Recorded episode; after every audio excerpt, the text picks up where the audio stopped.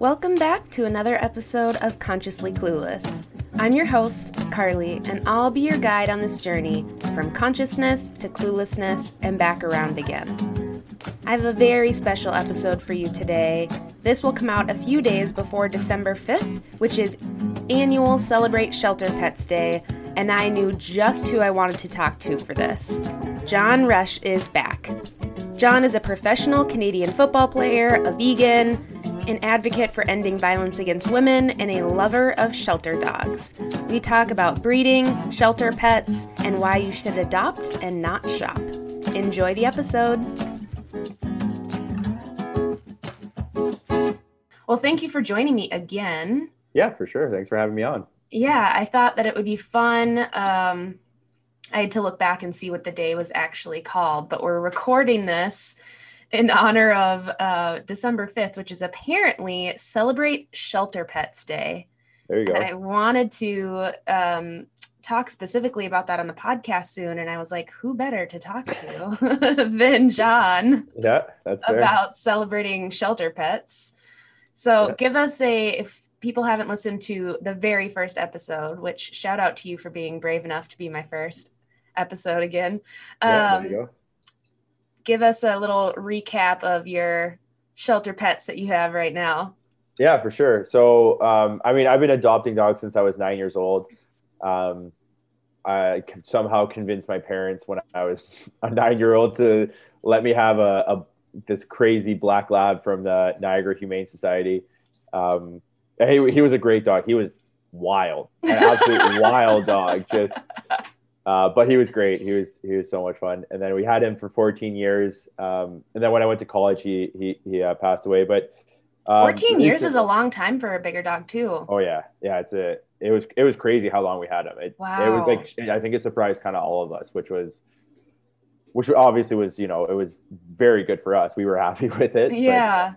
uh, but yeah, it was a very long time for a, a big dog. But um, now, right now, I have two dogs, Bone and Bailey. Bone's uh, 150 pounds.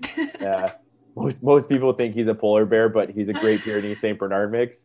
And Bailey, uh, I was fostering her uh, at the start of the year, and like the first day I fostered her, I'm just like, yeah, I'm gonna adopt this girl. Like, and she's still here. yeah, exactly yeah so i knew i was going to adopt her kind of from the start so um but yeah she's she's about 100 pounds she's about to turn one um she's a great pyrenees something mix we're not really sure yet we got bone dna tested so we know but we Ooh, don't know what Bailey is. so Did you have you fostered dogs before Bailey, or was that the first one? And then you were like, oh, this is going to be a problem. no no I, I did foster one dog before bailey i fostered wolfie um oh, okay. I do actually remember that. Yeah, yeah, yeah. He was kind of there for a couple months. Uh, he was a great dog. He was wild as well, and like we we had to work with him. He was uh so he came from like northern Manitoba where um like he was just like a wild dog. Like he like had never been in a home. He had never Wow. like lived with people. They found him on like living underneath a porch. Oh, Uh, they thought he was a coyote at first. Um, so like yeah, like he was just like when I got him, he was I want to say like I can't remember exactly, but he was like four or five months, okay. and he'd lived outside his entire life. So literally wild, like Yeah, not like- just like Yeah, like a legitimately wild dog. And so like there was like a lot of work we had to do with him that um like he was just crazy. he was just crazy. You know, it, it wasn't used to living in a, in a home but by the end of it like i have pictures and videos like like he loved it by the end it was like the like just like loved to cuddle loved to like hang out on the couch like he would like he was like he was kind of like a german shepherd probably husky mix so he had a lot Okay. of energy so he Mhm. would like he he loved to wrestle but like he also he was a big chill too so Oh.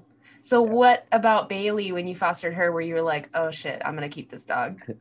Uh, she the the problem with Wolfie was yeah he was going to be a smaller dog and like he loved to wrestle so much, um, but with how big Bone is, I always had that fear that like Bone would just throw him and he'd like break his leg or something like that. You know what I mean? And like that was always like, a big concern of mine because like like Bone's not aggressive in any way like like at all, but like when they're playing around, Bone's so big that it's easy for him to just like jump up in the air and if he lands funny like there goes a leg, or there, you know, there goes a bone could break a leg of mine on accident. Like- exactly right. So like, so like I have to be like I have to be like really careful about, especially when he's like around other people when he wants to play. Like I'm like, hey, like, like he can play, but like you guys got to know, like he's 150 pounds, and like that's a lot of dog. So yeah. so with Wolfie, it, it was like it just didn't really make sense Mhm. for like kind of like our situation. Uh, but then when Bailey came around, she I got I got her at like 16 weeks, and she was already like 60 pounds, and I'm like, oh, this girl's a unit. Yeah, like, she's a big girl. Like and like and she like loved to wrestle too. She was like she was about that like life where she would like come in hot and like just like no fear. So uh so like, it just kind of worked out and she's like she's about to turn a year. She's like 110 pounds like and she like when she plays with Bone, she like holds her own. Like Mhm. I'm not like ever worried about like a situation where uh like Bailey would get hurt because like I honestly I honestly worry more about Bone because of how like wild Bailey is. than, Girl uh, after my own heart. yeah, exactly, right? So uh yeah, but yeah, so like that when I kind of met her, I was just like, oh yeah, this girl like she's a unit. I love it. Like, yeah, this girl's gonna this girl's gonna stay here. so you had the foster dog growing up that you convinced your parents Yeah. to get how did you get bone like what was like you were in school and so you were, didn't have a dog for a while right like you know going to college and stuff Yeah. So um, it was actually took me a long time. Um, so it all all of university, I didn't have a dog. Um, like it just didn't make sense. I had you know so much other stuff going on. Like um, you know, I, I think people that get dogs in college, it's not the right move. Really. and you're an So, athlete too so that's like a lot of time and Exactly right. So like there's there's so much stuff going on in, in college, and especially with the a- added athlete part on top of that, it's just like it's not really a good time for a lot of people to Mhm. be getting dogs or like animals. Mhm. Um, but yeah, so like I waited till I was out, and then I like played my first full year at the CFL, and I'm like, you know what, like I'd really, I really want a dog. Like, you know, I love dogs. I'm like I'm established now. I have you know money coming in. I feel like I can take care of a dog again. Um, so I actually looked for like eight months. Um, Oh, wow. Yeah, like I was I was looking every day. Like I knew I wanted a big dog. My first dog, Hunter, was a black lab. He was like he was like 90 to 100 pounds, kind of hovered in there.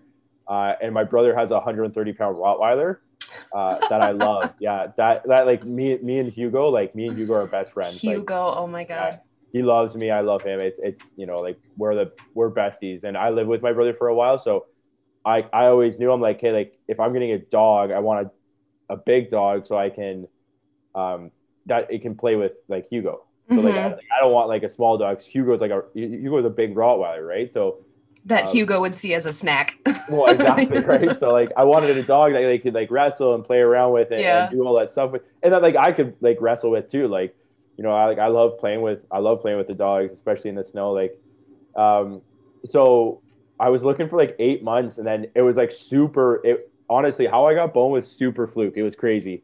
Uh, we were all and on hold on week- just a sec did you know that you wanted a, a shelter dog right like you were like Oh yeah, okay yeah yeah I- wasn't i wasn't gonna do anything else yeah like Okay. we at that time like we vol- like me and a couple guys on the team like volunteered at the winnipeg humane society and did all that like there yeah there was no chance i was ever not gonna get a, a Okay. shelter dog so i figured just making sure yeah so um so it was super fluke actually. Like i uh we were on bye week. It was like week i want to say like 17 of 18 on the season.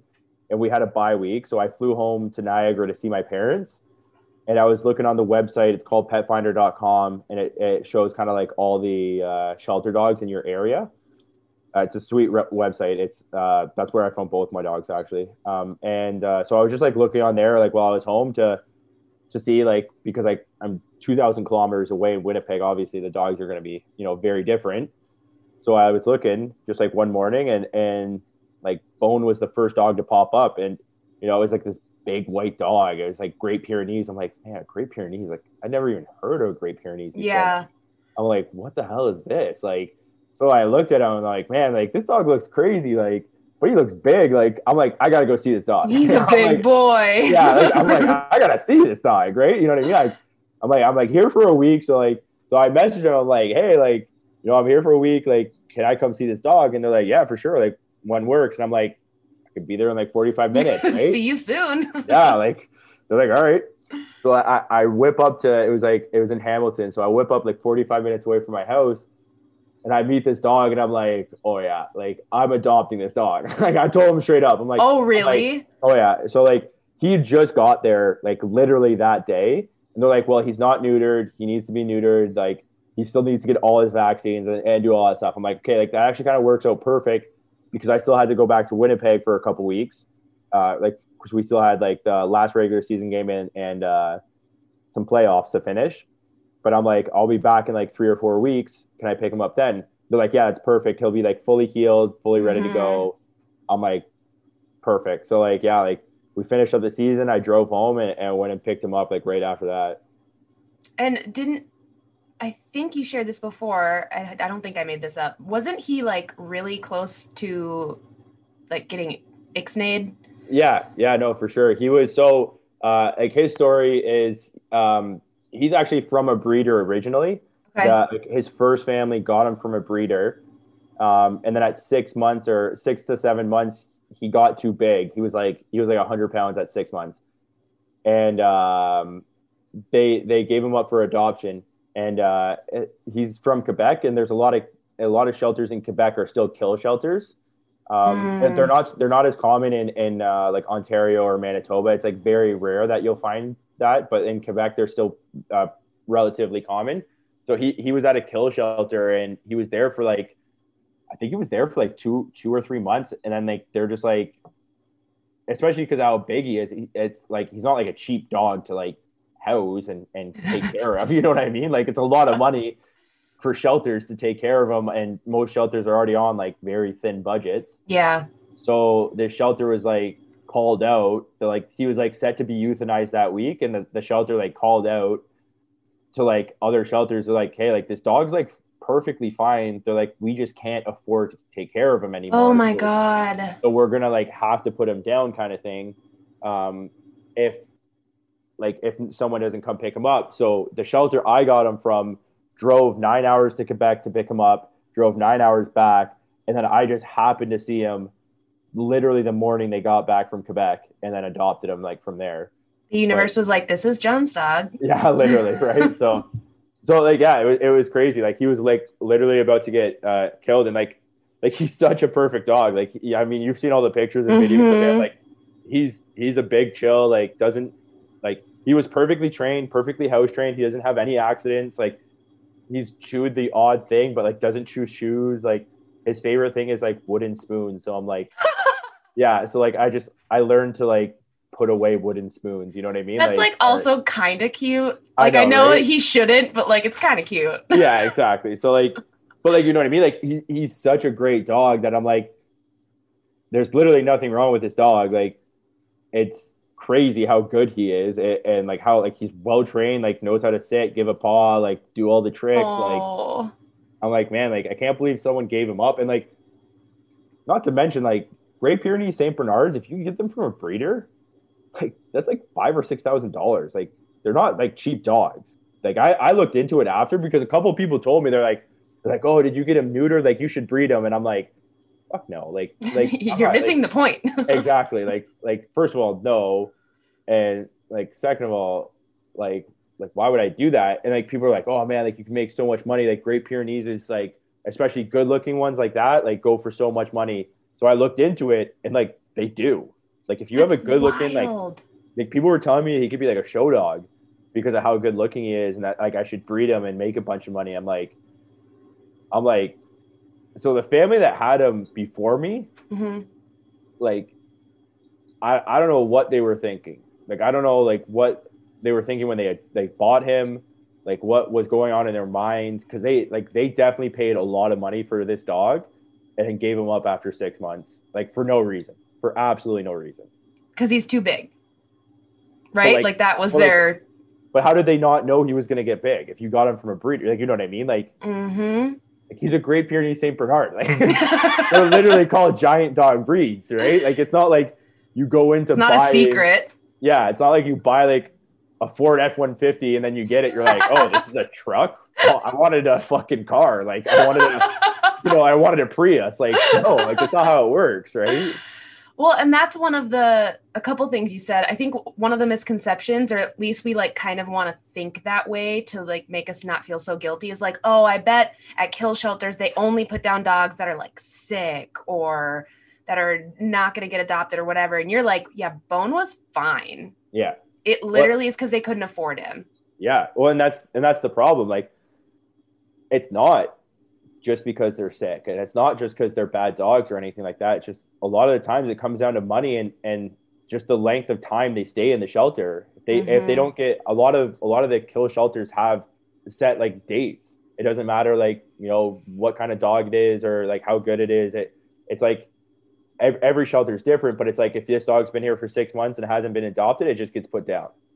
Like I like that's just like the rules some of them have, and and it's like it's super crazy, but like it, I would never blame the shelters. Right. You know what I mean? It's it, I I would never put the onus on the shelters because, you know, they're first of all, like completely overrun and running on shoestring budgets. Like, mm-hmm you know, like they can't they can't just like like hold dogs forever. Like I I completely understand. It's like it's has to like shelters are are band age mm. to like a gun wound. You know what I mean? It's like yeah, these people like shelters, you know, they're doing the best they can, right? They're at, like all these rescues and shelters. They're just they're trying the best they can to manage the problem. Mm-hmm. But it's like putting a bandage over a shotgun wound in your stomach. You know what I mean? It's just like it. It's not solving anything. No, and the problem's only getting worse. We're just bleeding more, right? Right. So that's kind of like there's a there's a larger problem here. So what are some of the laws or changes that have happened in Canada or in like different provinces? Because I know in the U.S. it's like state by state has their own different thing, and everything varies so much. Is there any kind of changes in the mix? I mean, it's, it's pretty similar here. Um, like a lot of it's like local, like municipality ruled as well. Like in Winnipeg, you can't have pit bulls, but outside of Winnipeg, you can. Um, in all of Ontario, you can't have pit bulls. Um, so it, it's kind of like it's it's it's kind of the same where it's like place by place is different. Um, but like for the most part, there really isn't any regulation around dogs at all, um, except for pit bulls. like that's pretty much like anybody can breed a dog. Like it, you don't need a license, you don't need to register, you, you don't have to do any of that. Um, you know, there's there's not very much uh, regulation in Canada. Uh, pretty similar to the states, I'd say. Like um, I know there's there there are a couple of states that are coming out with some um, really good re- uh, regulations regarding backyard breeders and things like that. Yep. Um, which is you know which is amazing amazing. Mm-hmm. Uh, but at the same time, it, it, it's there's so much of it happening that it's like uh, like I said, it's just it's not like it's not really helping yet. So. Yeah. So was I mean, obviously you've been a lover of shelter dogs since you were little, but where does the motivation come from or when did you kind of start thinking like, oh, I really want to like make this a thing I'm working on in my life because you started uh, Rush's Rescue Kitchen, right? Rescue Dog Kitchen. Rescue Dog Kitchen. Darn it. Yeah, yeah, I don't know why. I, I had to throw your last name in there because there was an R. No, uh, it's, it's the uh, the dog's Instagram. It's Rush's Rescues. Yeah, and I, I, have too many accounts. I was gonna say I feel like I've seen that somewhere. Yeah, I didn't yeah, make yeah. that up. Okay, I feel no, better. You're good. Yeah.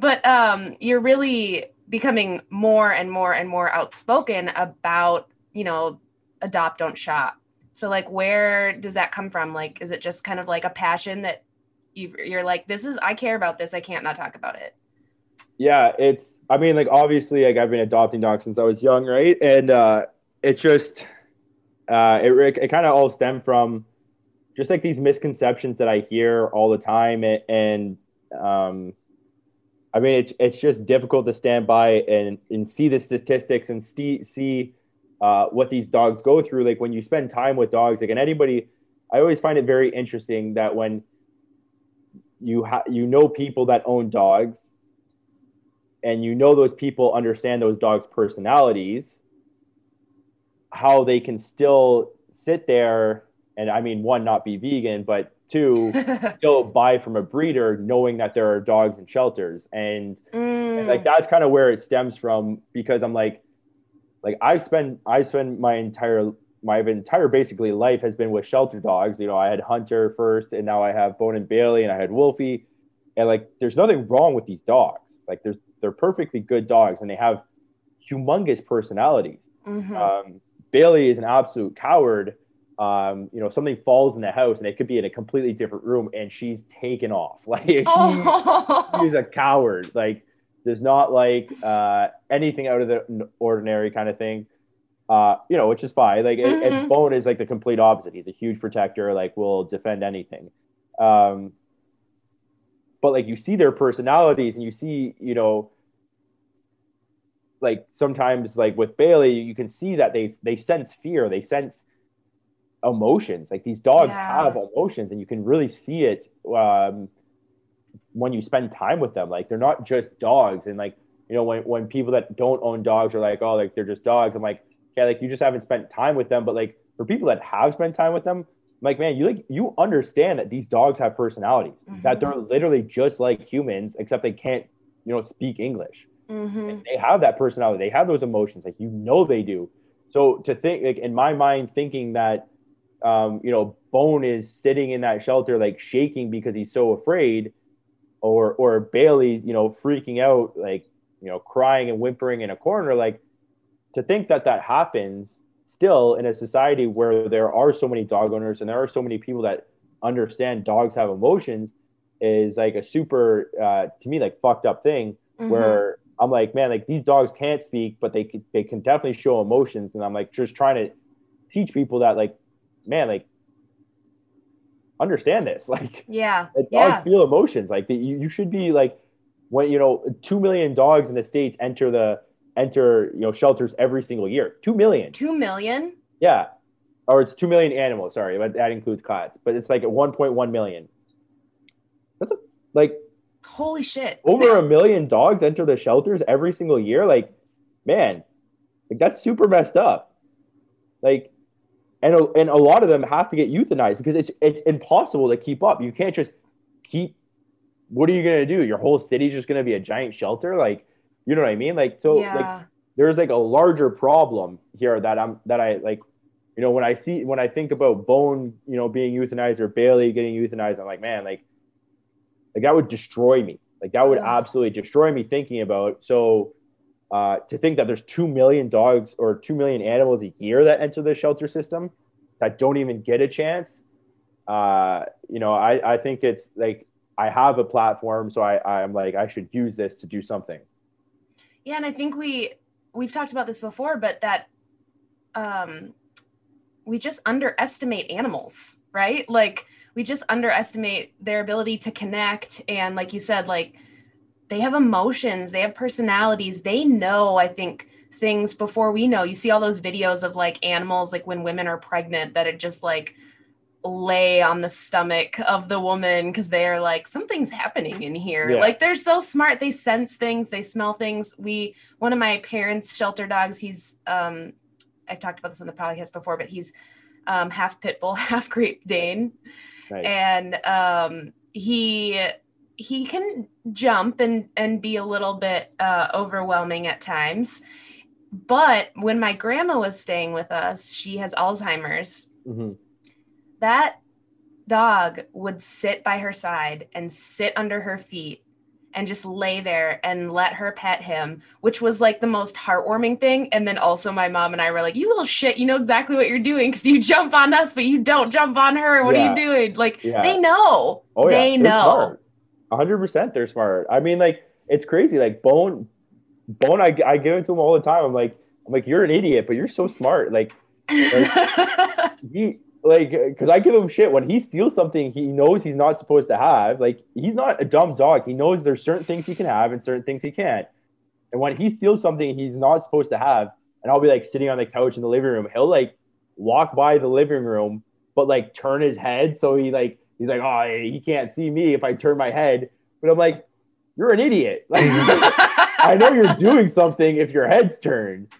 I'm like, like the fact that he like in his mind knew enough that he's not supposed to have this item and he's trying to hide it from me. Like that's smart. Like it's a Mhm. smart thing to do, but like the way he did it was just not the smartest. But I'm like, man, like these dogs are smart. These these these creatures, they're not stupid.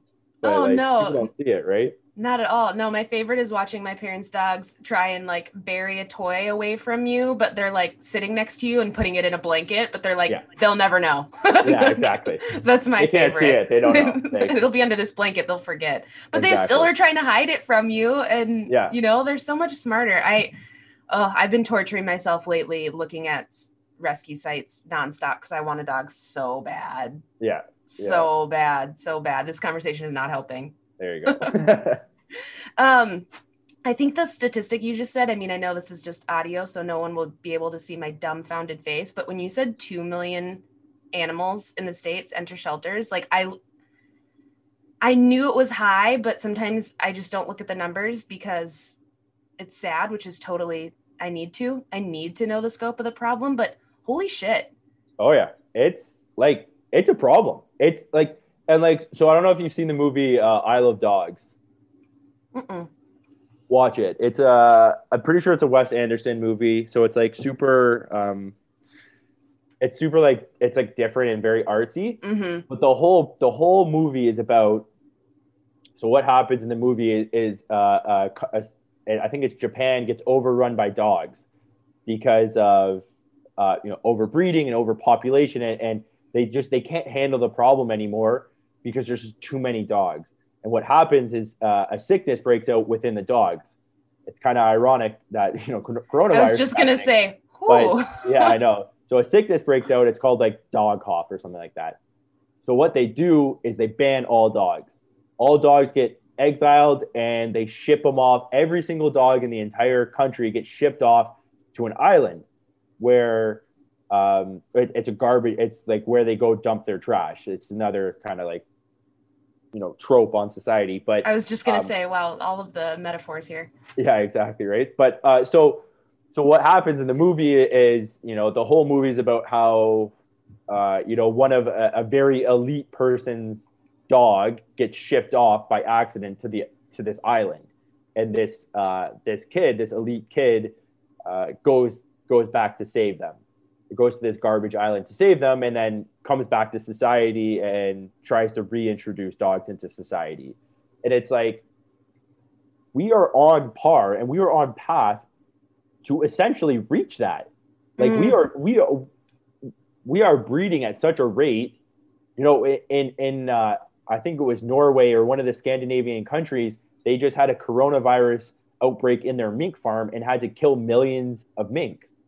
And and it's like, man, like how how as a society do we not understand that what we're doing right now like you can't just keep breeding dogs and bringing them into society and then people abandoning them. Like society like eventually the shelters will become overrun. And when the shelters are become overrun people will just abandon them into forests or Which already happens. which already happens at an alarming rate but it's just going to become, become more and more prevalent and then all of a sudden dogs are going to be everywhere. You know what i mean? Mhm. and, and it's be- going to become a problem in in in places unless like legislation is introduced right? Okay. and like that's like that's ultimately what it all kind of circles around to it. And i know a lot of people are like very anti-government and anti you know control but the fact of the matter is people are shitty. Like people are going to do whatever they can until they get like, and continue to get away with.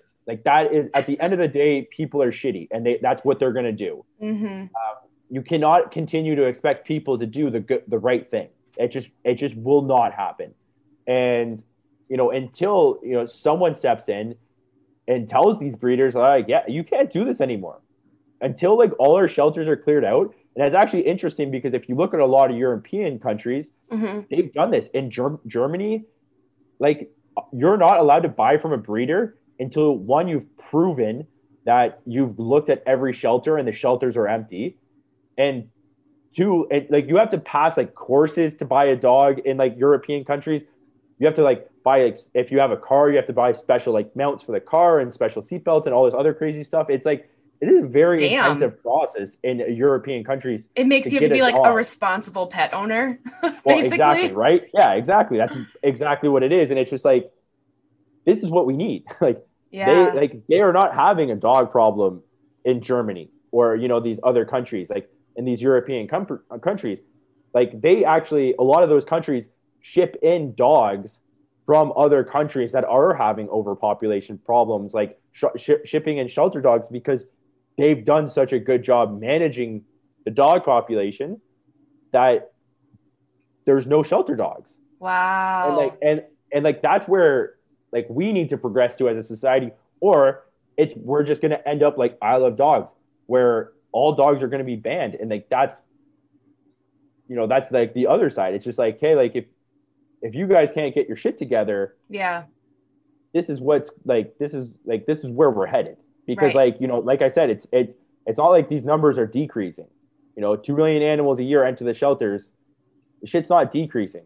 The more people we get the like the more people that live in north america the more people that are born the, the more of these numbers are going up right? So like we, we got to do something Well, and I think a lot of people fall back on the like, but I wanted this dog or I wanted this specific thing. Or I've heard people being like, I was waiting for the right color dog. I'm just like, I can't with you. I like, I actually can't have a conversation with you. like, yeah um, but uh, you can find any type of dog in rescue. There are not only dogs specific for breeds like pit bull rescues and Great Dane rescues and whatever, but also just like there's every type of dog in a rescue. Lit- like literally like and especially with that with that website i was saying petfinder.com Mm. you can you can filter by breed you can filter by age you can filter by weight you can filter by like location you, you literally filter by anything so like Wow. like all of those excuses go out the window like if you want a puppy filter by puppies and it'll show you all the puppies in shelters Mm. it's like it's not like you can't get puppies in shelters like it's it's it's the in it the problem is is it's the instagram effect everyone wants the instagrammable dog right everyone that just made my like- stomach hurt.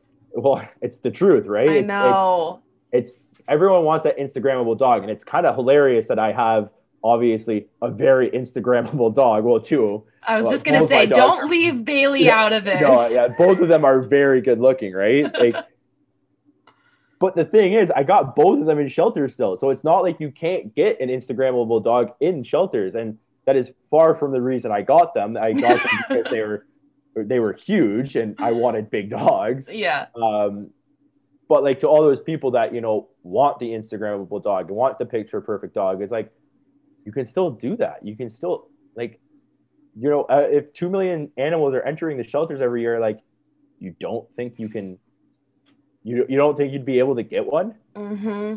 out of two million animals? You don't think one's gonna be right for you? like, come on, like uh, people are just lazy. You know what I mean? People are just and people are lazy and shitty, and like they just don't want to and it sometimes uh, you know it's it's hard to think about that you know people won't do the right thing Mm-hmm. but like they won't so you know so you're fully in support of like legislation needs Oh, yeah. to oh yeah. help this problem because you're like without it i'm just kind of trying i'm just if, correct me if i'm wrong but your your point of view is like without it here's our problem. Yeah. No 100% and like like i said like you you can see you can you can already see the problem right. and like what's happening. Um and you can just see like it's like the capitalistic society we live in is people are going to do like if you can make money doing it people are going to do it. Mm, right? And and puppy mills you can make a lot of money because people are stupid and are, they'll pay a lot of money. So like there's only so much education you can do as a person. Like i can educate you know all i have 17,000 followers. I can educate all 17,000 followers i have but you know in canada there's 32 million other people. Like like you know what i mean? There's there's only so much education you can do right. before uh before like you there there, there needs to be something else. And like it's not like it's not like shelters are something that's new. You know what i mean? Yeah. it's not like it's not like rescues are like a new thing that like have just popped up in the past 10 years. So like people are still learning about them you know all that stuff. It's like no shelters have been around like dog like the pound. The pound is like you know you see you see like you see that in movies that are based in like the 1800s. You know what I mean? Like the the pound, which is a shelter, have been around for hundreds of years. Yeah. People know about this. They're in they're in books, they're in movies, they're in like they made an entire movie called Lady and the Tramp about you know about it. Like it's a whole Disney movie. It's it's like there's only so much education you can do about shelter dogs before you're like, okay, this isn't fucking working. We need to do something else. Like, and it's like it's like all this. It's all like it's it kind of goes back to the same stuff with the coronavirus. It's like, all right, we need to do something. Like what we're doing right now isn't working. We need to do something else. And and you know like it's it, we, we could go on forever about it but like yeah like we need legislation like people have shown for the past literally hundreds of years Right. that they're shitty and this problem is slowly getting out of control Mm-hmm. and at, at, at a certain point we'll be at a point where like where we not we won't be able to control it without actively hunting dogs because they're going to run overrun our population. And it's like a super fucked up thing to think about. But if you look at if you look at other places like you know if you look at places like montana and idaho and, and these places that have a lot of national parks when they have overpopulation problems they put bounty outs on those overpopulated problems and they get paid to kill those animals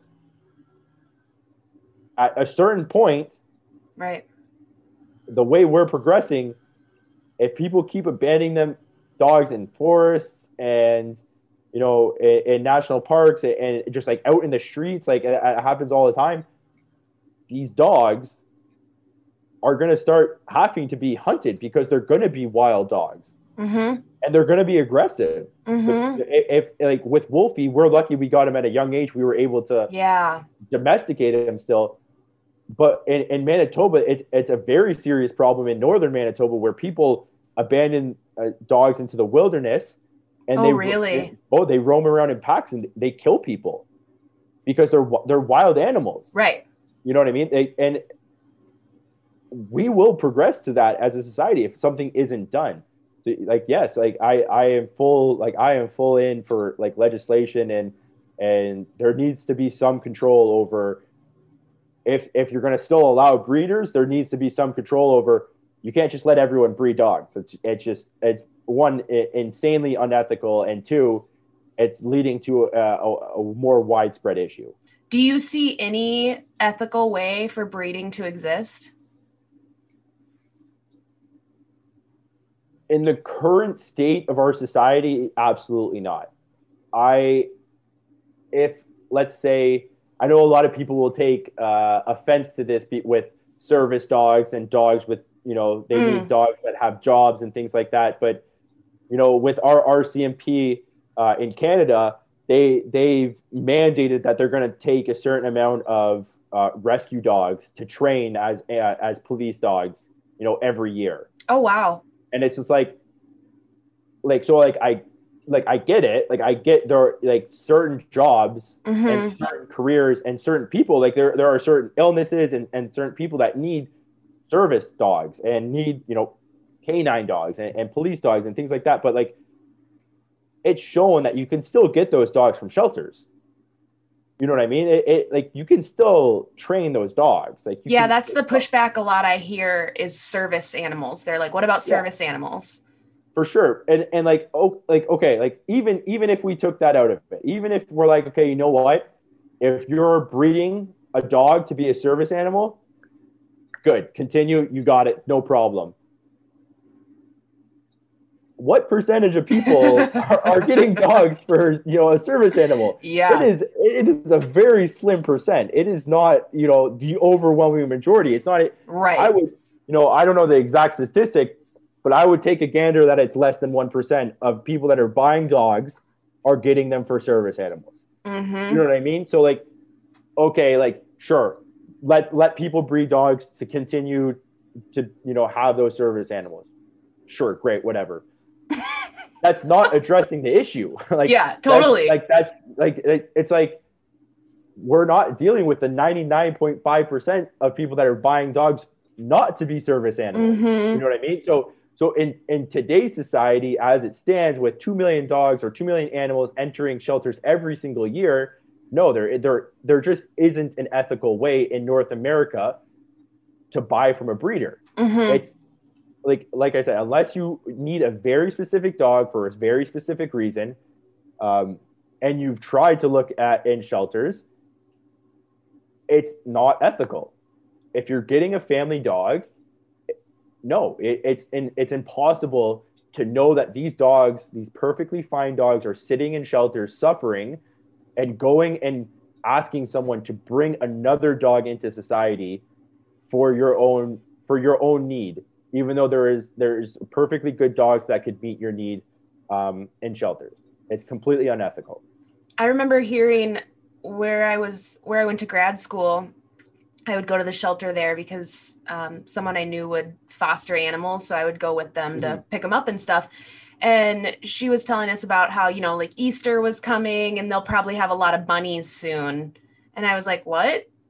And she's like, yeah, Easter comes and these parents buy bunnies for their kids, and then they realize that they don't really want a bunny and we get a bunch of bunnies around Easter. And I was like, oh my God. Yeah. Come It's- on. yeah it's crazy it's it's the same with uh, it's at christmas too with puppies Ugh.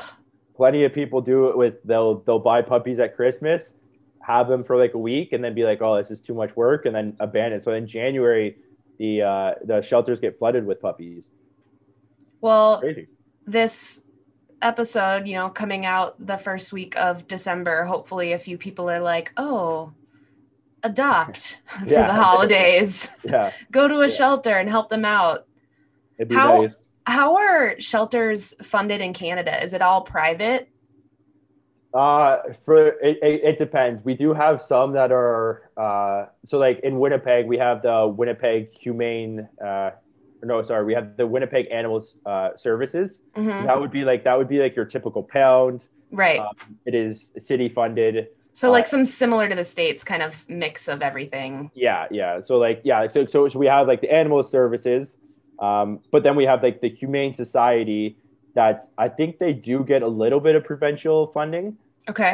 um, but for the most part it's like largely like donors and stuff like that and then and then we have you know um, you know a bunch of smaller shelters that are completely like um, run on like fundraised money and uh, uh, have no provincial or federal funding kind of thing Man, that's a lot. Like that's a it's it's a lot of money to keep a shelter going.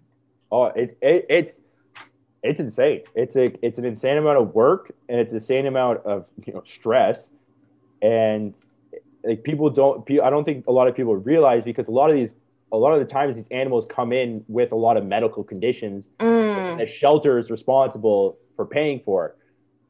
So a lot of the times like the vets will give shelters discounts and things like that because they're trying to help them out but at you know at the same time like still expensive. Like there's a couple of shelters i work with that are like that have like eight to fifteen thousand dollars in vet bills that they're like man like, we can't take any more dogs on until we get these vet bills covered Ugh. because the vets are like obviously like hey like we need you to pay because we need to pay our own bills right so yeah.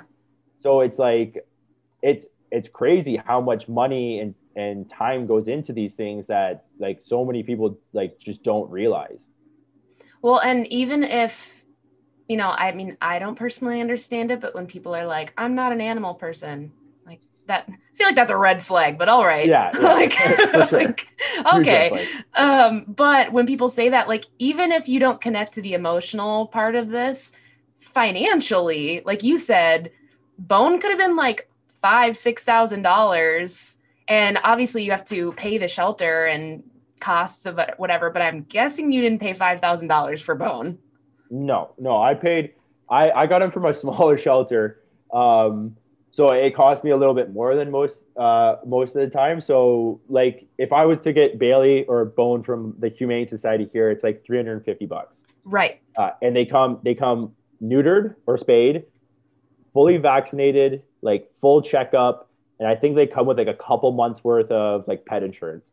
If you buy from a breeder, you'll pay like five thousand dollars. They won't come neutered or spayed. They won't come vaccinated. They won't come with pet insurance. It makes literally zero financial sense. It is so dumb. Like it is the stupidest thing you can do. Like I, I paid I ended up paying uh, seven hundred for Bone Mhm. because uh, um, he was he was a bigger dog and he was at a smaller shelter. So like I had I had no problem paying seven hundred. Yeah, totally. You know what I mean? Like they were smaller. They it, they neutered him. They vaccinated him. They dewormed him. Yeah, perfect. We're good. Uh, like I covered their costs and and and food basically. So yeah, I'm I'm fine with doing that. But yeah, like it, it is it's ridiculous to think about even just from a financial standpoint. Like you know, take the dogs out. It makes no sense. Like you can get a perfectly good dog with everything for like three to five hundred dollars. It's like ten percent of the cost. Like Yeah, it's wildly different. yeah, it, it, it makes no sense. It makes absolutely no sense. So, do you plan to open your own rescue someday? um, I don't know. Uh, it it's something I've thought about, uh, um, you know, a bunch, and it's it's an interesting question. Uh, the problem the problem with rescues and like animal sanctuaries and things like that is, like we've been talking about, is they're they're they all rely on you know fundraised money, right? They all rely. They're all shoestring budgets and yep. and you know i want to i want to help dogs i want to help animals and do all that but i also don't want to for the rest of my life be begging people for money Yeah. that's not like that's not something i i think i would get enjoyment out of hmm so i'm trying to figure out a way to create an animal sanctuary or an animal kind of rescue business somehow um, that would kind of be self-sustaining. Like Mm. i don't need it to be profitable. I just need it to pay the bills itself. And you know if we have to fundraise here and there sure whatever i don't Right. care. But i don't want to be like every month setting up a gofundme because you know bone broke a leg or i got a new cow in that you know has all this shit going on. It's just like i want if i'm going to do this i want it to be self-sustaining that we that like this can make sense that like it's it's sustainable you know what i mean? Mhm. It's like if you're just constantly like looking for you know fundraisers and, and money and donations and all that like, you'll you'll burn out like Yeah, totally. burn out and then you're no good to anybody. You're not helping animals. You're not helping yourself like you know what i mean? You're, you're, you're useless if you burn out. So uh, so I, i'm trying to figure out how to um, kind of sustainably do that. Uh, it's it wouldn't be for a couple years anyway. There's a there's a lot of other things that i, I would want to do first before i did something like that. Um, but it, it's a th- it's a thought that it's been thrown around in my mind a lot. It just it it needs to be like fleshed out a lot more. Well, keep me in the loop because yeah. I say all the time, like, someday I'm just going to have this big sanctuary and animals are going to roam and they're going to be saved. So I'm, I'm in. I want to help. All right. Well, we'll figure it out. One of these days, we'll we'll figure it out. We'll put our minds together and, and see what we can come up with, We'll drive around in our bus caravan, saving all the animals. saving all the animals. That actually sounds pretty ideal. Yeah. Very ideal, actually. yeah, there's just it's hard to have this conversation with some people, I think, about like shelter pets and breeders because people get really defensive. And Yeah. have you have you had conversations that like get really I don't know, heated or uncomfortable with people that like don't understand? Not really. Uh, you know, that's one of the um, benefits of being a six foot, 230 pound male um, in today's society is uh, generally speaking, most people don't argue with me, especially not in person. Uh, you know, they might say things behind my back, but it's not something I uh, care about. So, uh, but yeah, no, for, for the most part, I don't, no one's really ever said anything to me and, and not even surprisingly online. I've had a couple Twitter, you know, warriors call me out and try, try to call me out for uh, uh, things before, but never for the dog thing. Um, Interesting. I mean, I, I think it, I think it's difficult to you know to argue the facts. Like, Yeah, I just yeah. Present, I just present the facts and be like, argue this. You know, two million animals enter the shelter every year. You going to a breeder is a shitty decision. Mhm. Argue that. Like you can't. Like it's it's it's a, you, it's like okay, like I want a specific breed. I'm like, boom, here's Pet Finder. Go sort by breed. boom. You know what I mean? yeah. Oh, oh, uh, you know, the shelter rejected my application. It's just like, then you probably shouldn't own a dog. if a shelter rejected your application, it's because you're probably shitty, right? Yeah. Like it's Yeah. like, you know what I mean? It's like, you know, obviously shelters uh, sometimes get hundreds of applications for a dog, so they- right. they have to filter them somehow. But like, yeah. but it's like, man, like if the shelter rejected your application because like your living situation isn't great, Ooh. don't Like, don't get a dog. Like maybe you should hold off. exactly. It's like maybe like they're telling you something. Like don't get a dog. Like, but you know, but like yeah. So like for the most part, like no no one's really argued with me, and I know I know especially with women, they have very uh, different lived experiences. Um, even like when I I was I lived I grew up in Niagara, and uh, me and me and my brother were bartenders there for a while, and, and my mom was a waitress, and my sister was a waitress there. And me and my brother's lived experiences as bartenders in Niagara Falls uh, was significantly different than my uh, mom's and sisters. Like me and my brother never dealt with anything uh, negative. Like people were, and like and we were we worked at a restaurant where the food was gross too. So like, and we knew the food was gross. So like you know we'd go up to a table like how's the food? They're like oh it's delicious. You know what I mean? And we're like oh like whatever. Like we know you're talking shit, but I don't care. Like as long as you tip, whatever. But like you know like my mom's and sisters experience like like people would spit the food into their hand and be like here you try this and and and I've been a like, server and a bartender. yeah there you go like so you understand right like so you know what i mean like so have people like confronted me about my views on on dogs like no like no they just people generally don't confront me on on much Yeah. Um but like especially not on the dog thing and i think it's just probably because it's just very it, it's very hard to argue when you know i can just present all these facts it's like yeah. you're arguing nothing right hmm Which I think is cool because you recognize you're like, okay, I have privilege in this sense. Like I get to speak about these things. Like I'm going to use it. yeah well i mean like that's it right it's just like i could just post pictures of me playing football like every other athlete but you know like football like football is cool man but like whatever like football is gonna end one day so like like then what right right. and you're just re- some guy that posts old pictures of you playing football like like the glory years. yeah exactly you're fucking like you're like what's that guy's name on napoleon dynamite the uncle Oh, um you know what i'm talking shit. about Yeah, right? I do. Yeah, I do. So, like, right like you're, you're just like that that guy sitting on the porch talking about fucking high school football when like- you peaked. yeah exactly like sick right so like at least like at least if i can i'm gonna try and do something with it now right yeah, I think that it's so important and people really underestimate this is going to get like really corny, but I I fully believe it, so I'm going to say it anyway.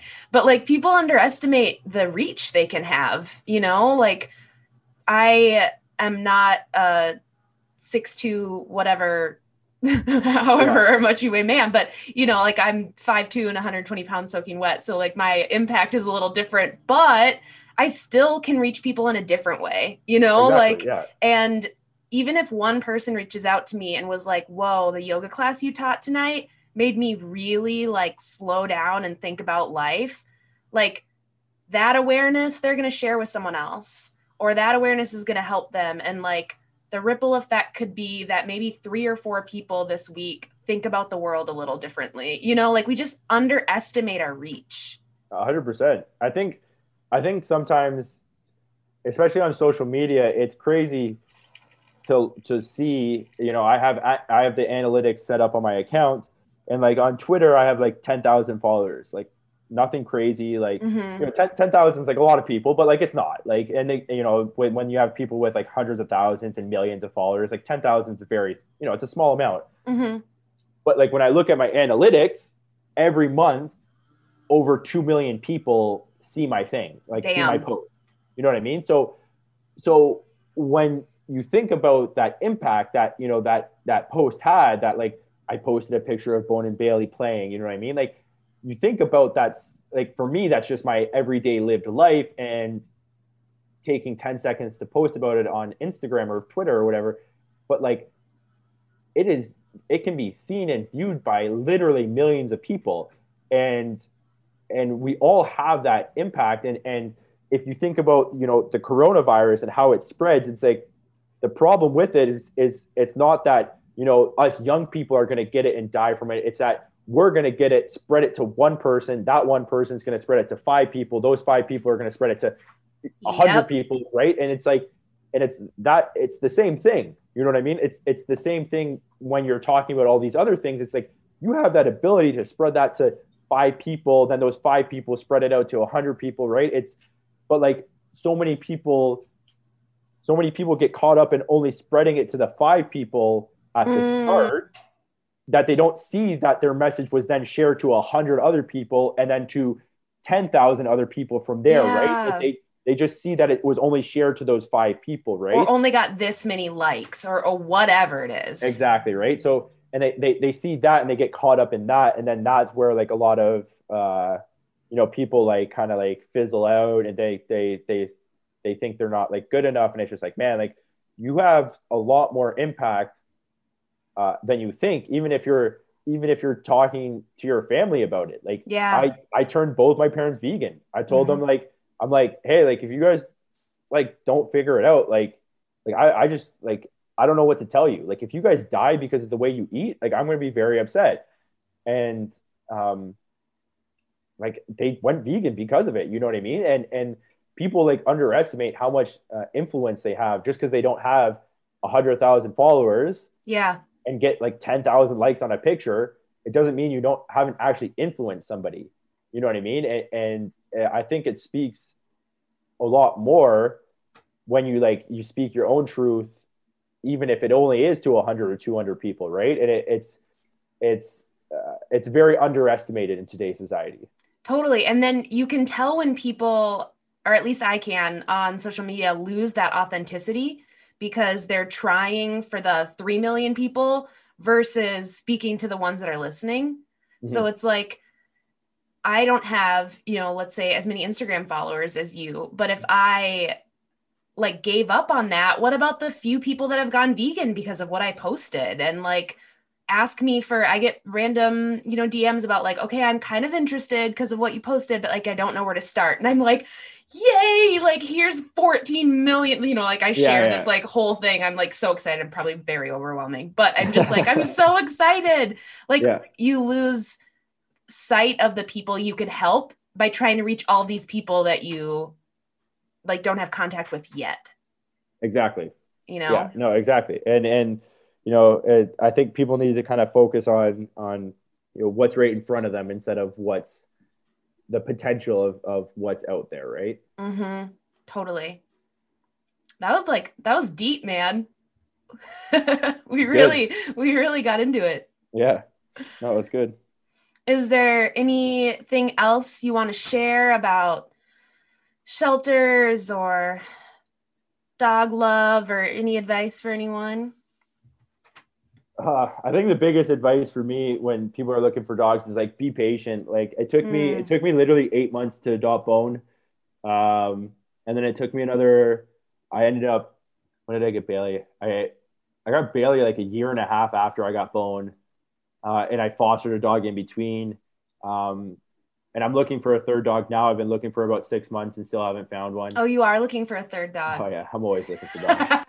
um, Your face. Oh yeah. Oh yeah. Um, but you know what I mean? Like, it, it, and a lot of people get discouraged. Like I said, like they get declined from a shelter or something like that. And, and, you know, you can get declined for a shelter for a million different reasons. Uh, but it, like a lot of the times they just get overwhelmed with applications. Right. So, uh, just like, just be patient. Uh, like you'll find a dog that's meant to be, uh, in your life, uh, at the right time. It, you you can't rush the process here. Like it's it's not and it's not a process process you want to rush. It's, right. It's uh you know adopting a dog it's it's a big deal. It's a big uh it's a big life step, especially if it's your first dog. Um, and it's something that's not to be taken lightly. So like, yeah, if it takes six months, it takes six months. If it takes a year, it takes a year. Um, but it's definitely not something to be rushed. And you know, I, I always find it funny because a lot of people will get upset with the shelter system taking so long and they'll go go on a waiting list for a breeder but then i'm like okay so you're going to wait two years on the wait list for a breeder? Like yes. just why don't, why don't you just like during those two years just keep looking for an adoptable? Like you know what i mean? So it's just like just like be patient. Like the shelters are doing the best they can with the resources they have and mm. uh, like they're trying their best but like yeah like it, it, if if it's meant to be like it's it, it'll it'll come your way kind of thing. Like you just like you don't want to rush into uh, adopting a dog the wrong dog for you. If you're lazy don't get a husky. Like you know what i mean? If you're active don't get a don't get a great pyr like it, it, it it's um, you know, if you're if you want if you travel a lot, you know what I mean. Like you got to get the right kind of dog that's going to be uh, okay with that. So uh, like do your research, be patient, um, and just kind of like like just yeah, just be patient. It's the biggest one. That's really good advice. That always blew my mind too, where people are like, "Well, it takes so long. I'm on the list for a breeder for a bred dog," and I'm like, "Wait a second. yeah, exactly. Like people are stupid. Oh, and I was gonna say too, if anyone's doing any holiday shopping, you have some fun. if you want to put in a shameless plug. Yeah, there you go. I, I, uh, very shameless plug. I did just launch our uh, Rescue Dog Kitchen merch store. Um, we have an entire merch store. I know this is they won't be able to see it, but I'm actually wearing the sweater right now. Um, yes. It says "Dog hair is my new aesthetic." um, but yeah, so we, we just launched our merch store. Uh, we sell we sell mugs, we sell stickers, we sell sweaters, we sell uh, tote bags and the Christmas cards right now, um, and a lot of you know we're we're kind of expanding it to a lot of other things, and and the whole point of it is to raise funds for dog shelters. So uh, fifty percent of the profits are getting donated back to to dog shelters, kind of everywhere. Um, our first we we just launched it this week, and we've already done uh, I think almost four thousand in sales. So, oh my gosh, John! yeah, we're, so we're, we're, we're super happy with how it was. Uh, everyone kind of like perceived it and came um, and have, has liked it so far. So we're definitely going to be expanding it to include a lot more. Uh, in the future, we want to do uh, like aprons next. Aprons and toques are going to be the next thing on the list. Yes, uh, I need an yeah. apron. Yeah. Yes. We're actually we're sitting on 600 face masks right now as well that we're trying to get printed. Okay. So we'll have uh, face mask coming out. Um, but yeah, it's it's it's like everything's like dog related, um, but everything's also eco-friendly. So our our tote bags are made from recycled cotton. Um, our sweaters are made from organic cotton, which uses significantly less than um, regular cotton. Mm-hmm. And uh, everything is everything was sourced within North America. So so the sweaters were sourced from uh, a company in the states. Uh, the the mugs were from a company in Canada. The tote bags were from a company in Canada. The the designers I used to help me design the products uh, were local designers in Winnipeg, um, and things like that. So I try to do everything as uh, you know eco-friendly and you know responsible as possible. I didn't. Yeah, just really be, thoughtful. Yeah, like I didn't want to just be like another fast fashion company, right? Like, right. Like yeah, like I definitely could have gotten these sweaters for significantly cheaper. Like I was looking at places, they're like, oh yeah, like you can get get them for like two to five bucks a sweater, where I paid twenty nine bucks a sweater. Right. Um, you know what I mean? And yeah, obviously my profit margins would have been way bigger, and I would have been able to raise a lot more money for dogs. But like at the same time, like fast fashion and the you know destruction of the environment is only you know, uh, it's only it's, it's like a, it's a catalyst to like hurting other animals. So like, yeah, what's the point of doing that? Yeah, like, that, it doesn't make sense. Like, yeah, you're raising money for one animal, but like you're destroying another animal's environment. So like, right? Why why would I do that? You know yeah. I mean? So so everything, you know, we tried our best to make everything eco-friendly and responsible, and you know, all all of our packaging is recyclable right now uh, and things like that. So.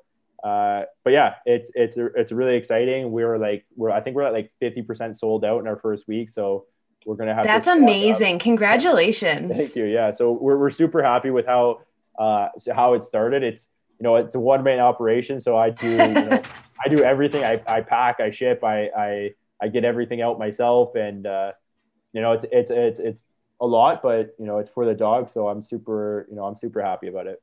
I can put the link in the show notes. Yeah, yeah. So yeah, sure. people can check that out because I hopefully my mom doesn't listen to this episode before Christmas, but she probably needs one of those tote bags and or yeah, sweatshirts. There you, yeah, there you go. Perfect. Yeah, it's really fun. I'm excited for aprons. I keep I uh, every time I cook, I'm like, I'm not gonna wear an apron. That's too domestic. But I keep like fucking up my sweaters and stuff. Yeah, so exactly. Yeah. I'm gonna. I'm gonna need to jump on that when you release those. yeah, yeah. I'll let you know. Don't worry. Sounds great. Well, um, thank you again for joining me. I love talking to you, and this was a really fun episode that I wanted to do um, before the holidays and in honor of all the shelter pets that need love. Yeah, for sure. Thanks for having me on. It's always uh, it's always a good time. I always enjoy uh, being able to kind of spread the message and and help dogs out when I can. Right. Yeah, well, you're doing a great job. Appreciate it. Thanks for listening to another episode of Consciously Clueless. I hope you learned as much as I did in this episode. It was really great to talk about this issue and to celebrate shelter pets in honor of the day. I hope that the next time you are in the market for a new animal, a new pet for your family, you will think about adopting and not shopping.